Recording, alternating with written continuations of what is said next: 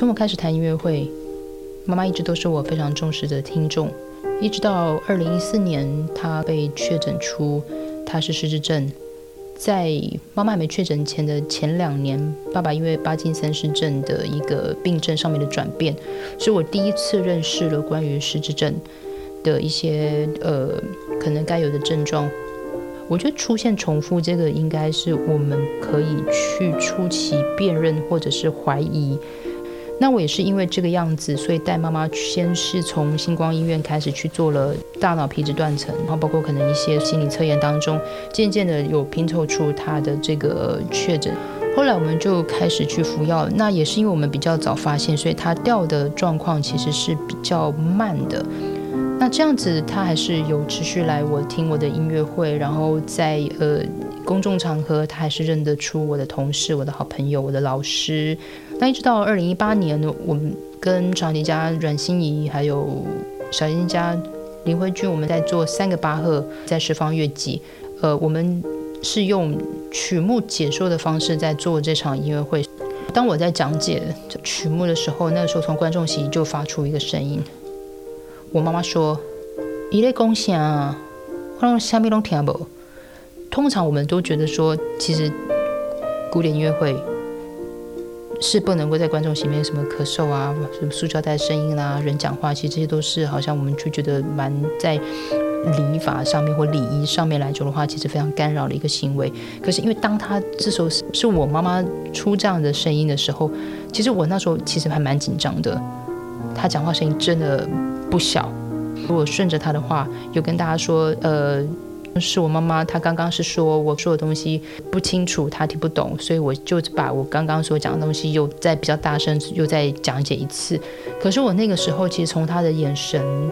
呃，从她的一些外在当中来说的话，我其实还是有一点难过，因为我知道这应该就是她来听我音乐会的最后一场。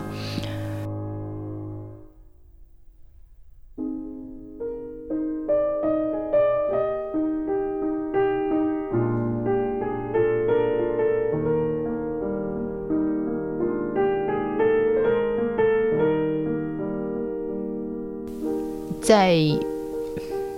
两厅乐的这个节目当中，我其实有注意到这个轻松自在场这件事情。其实对我一个演出的人来讲，或者是说我们其实从小就是被规范说，在呃在音乐会场所里面，什么东西是可以做，什么东西是不能做的情况之下，其实对于轻松自在场以前，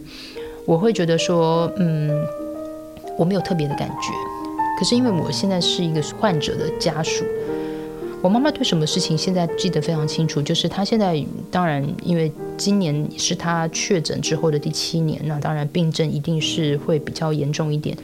她开始就会有一些所谓的幻听，她的幻听是她一直听到旁边有人在练琴。那当然，因为我从小就是音乐班，那她就是我最好的陪伴者。那她现在呃存在她心里的声音跟呃耳朵里面的声音。他称之为我都听到钢琴声，可是我其实我心里的解读其实就是，我毕竟还是他心里最牵挂跟羁绊的那个人，所以他记得事情不是记得我，应该是说他记得我全部里面最重要的就是弹琴这件事情。有一次我带他上来呃琴房的时候，他是把耳朵捂起来的，就是弹琴变得太吵，所以其实有时候也搞不清楚，就是音乐这件事情。就对这样子的一个患者，他们所谓的治疗的意义、陪伴的意义，到底是什么？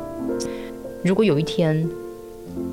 我还是能够让我的妈妈坐在台下的时候，当她在观众席说席当中说出那些会惊吓、会不可思议，或是没有办法去预测的状态的时候，我可能在台上就不会那么的紧张。轻松在场，其实对我来说的话，可能就比较像是可以让我重温妈妈，又可以坐在听众席当中听我音乐会的一个地方。我是徐佳琪，这里是播客花生，下次见。